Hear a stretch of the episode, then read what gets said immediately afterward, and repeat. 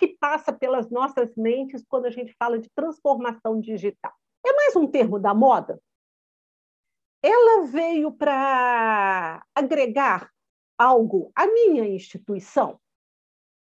Será que falar de transformação digital, eu só aplico isso a uma área de TI? E para aderir à transformação digital, basta eu começar e falar para todo mundo que eu já estou fazendo armazenamento em nuvem, ficar mais chique armazenamento em cloud. Oba, já estou fazendo transformação digital. Isso é o que perpassa pela, pelas nossas cabeças, eu me incluindo no grupo. E aí, nós temos já alguns conceitos tá, de transformação digital. Que é fazer uma transformação digital significa reestruturar processos da sua instituição, absorvendo uma cultura digital com o objetivo de ganhar produtividade, agilidade e eficácia. E uma transformação digital é uma forma de reinvenção para aproveitar de vez as oportunidades do ambiente digital. Que transformação digital é um processo em que as instituições utilizam a tecnologia para melhorar seu desempenho, ampliar seu alcance e otimizar os resultados.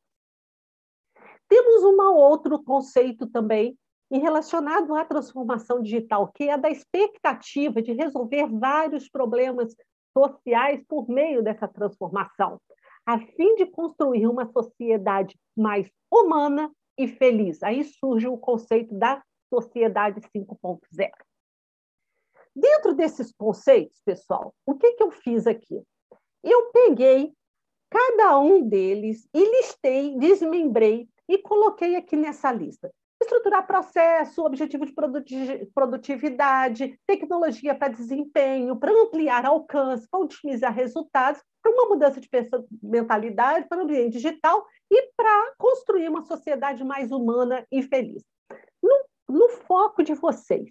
Se eu pedisse, dentro do que foi elencado, quatro motivos para uma transformação na sua instituição, muito rapidamente, quais seriam desses itens quatro que vocês acham que pode vir a fazer sentido para vocês? Transformação digital na instituição que eu participo.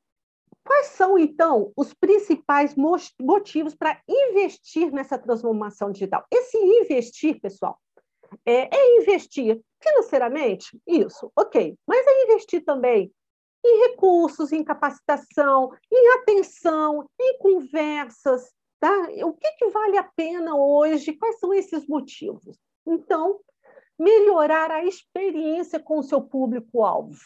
Quando começou a conversa da transformação digital foi uma aproximação daquele que presta um serviço, seja lá qual for, um gratuito ou cobrado, se é um, um serviço para a área humana, se é para a área jurídica, para a área que for, para um segmento social que for.